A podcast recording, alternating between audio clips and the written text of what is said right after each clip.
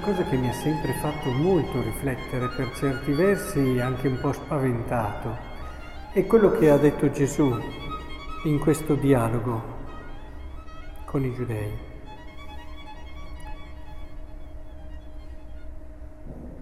Chi mi glorifica è il Padre mio, del quale voi dite è nostro Dio e non lo conoscete.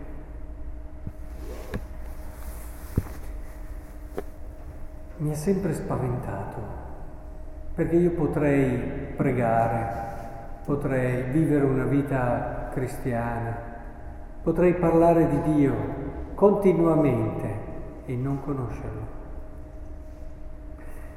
E, ed è una cosa che mi ha sempre provocato molto questa e mi ha sempre portato a cercare la vera conoscenza di Dio perché il rischio qual è? Ad esempio, ci sono persone che conoscono perfettamente il catechismo, sanno tutto quello che il catechismo ci ha detto. Questo vuol dire conoscere Dio? È un aspetto importante, quello chiamiamolo oggettivo proprio per non crearsi un Dio su misura, un Dio personale, eccetera. È certamente importante conoscere Dio come si è rivelato, però non è sufficiente. Non posso ancora dire di conoscere Dio semplicemente perché conosco il catechismo, la rivelazione. E allora Provate a pensare anche il parallelo di una conoscenza di una persona, potrei leggere tutto di questa persona, vuol dire che la conosco? Magari un resoconto, un libro, un'autobiografia di questa persona, dove si racconta, vuol dire che la conosco?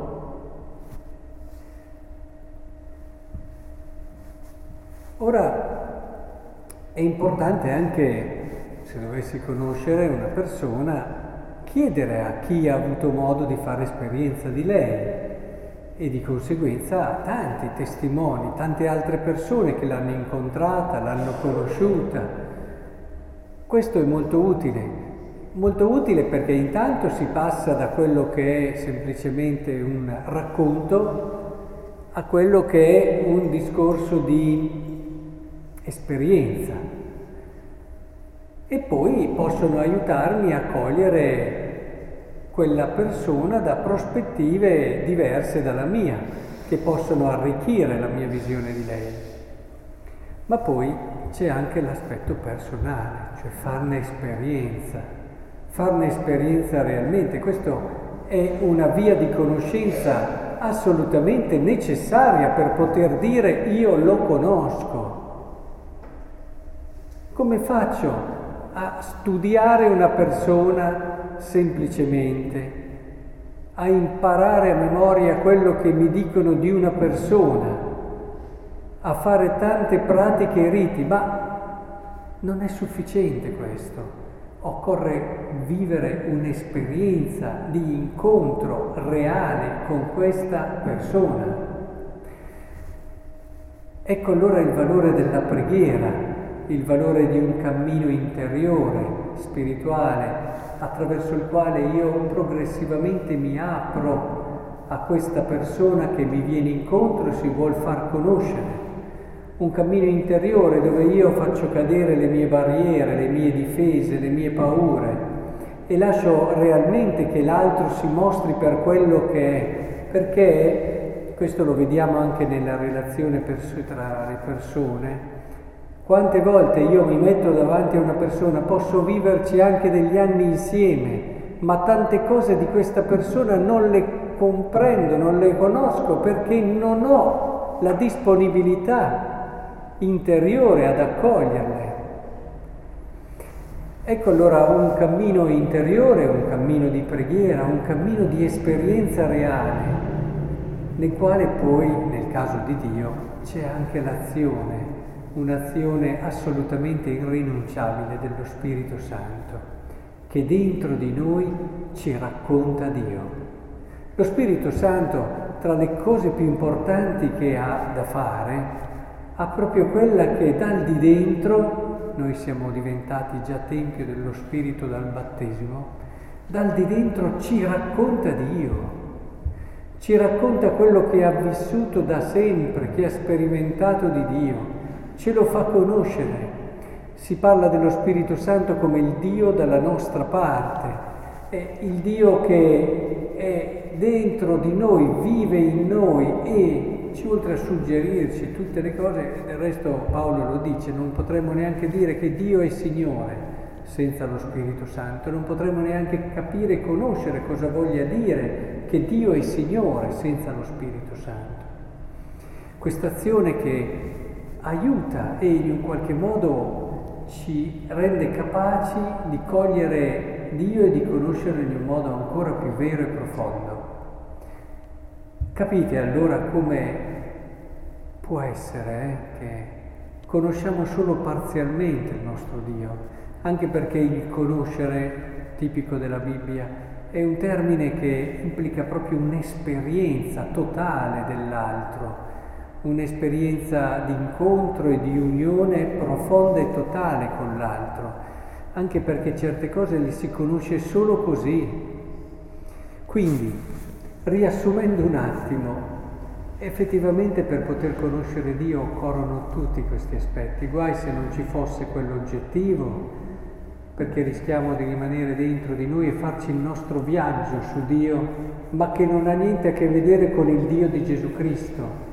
Uno dei grossi problemi anche al giorno d'oggi, che poi è alla base, dietro anche a un certo relativismo, è proprio quello di immaginarsi Dio come ce lo sentiamo dentro noi sul momento, capite anche voi? E allora c'è chi vede Dio in un certo modo, c'è chi lo vede in un altro, e lo si tira ognuno alla, alla propria sensibilità. Quindi l'aspetto oggettivo è essenziale. Occorre che noi non solo conosciamo il catechismo, ma approfondiamo la rivelazione. Mettete oggi, ad esempio, è bellissimo quello che ci viene detto. Dio che fa delle promesse e Dio che si ricorda, il bellissimo salmo che abbiamo pregato, il 104, si è sempre ricordato della sua alleanza parola data per mille generazioni dell'alleanza stabilita con Abramo. Quello c'è qualcosa di Dio. Eh, possiamo farci sfuggire questo aspetto che Dio non si dimentica, Dio si ricorda della sua alleanza, della sua parola per mille generazioni. Questo è un aspetto importante. Il mio Dio è così, è così. E poi potremmo andare avanti no? con tutta la rivelazione, tutto quello che ci viene rivelato, ma non trascuriamo la testimonianza che ce ne possono dare gli altri, in modo particolare vi raccomando i santi. I santi hanno fatto esperienza di Dio e ce l'hanno raccontato, hanno fatto un'esperienza ricca, profonda, è molto importante quello che della conoscenza di Dio mi viene attraverso di loro.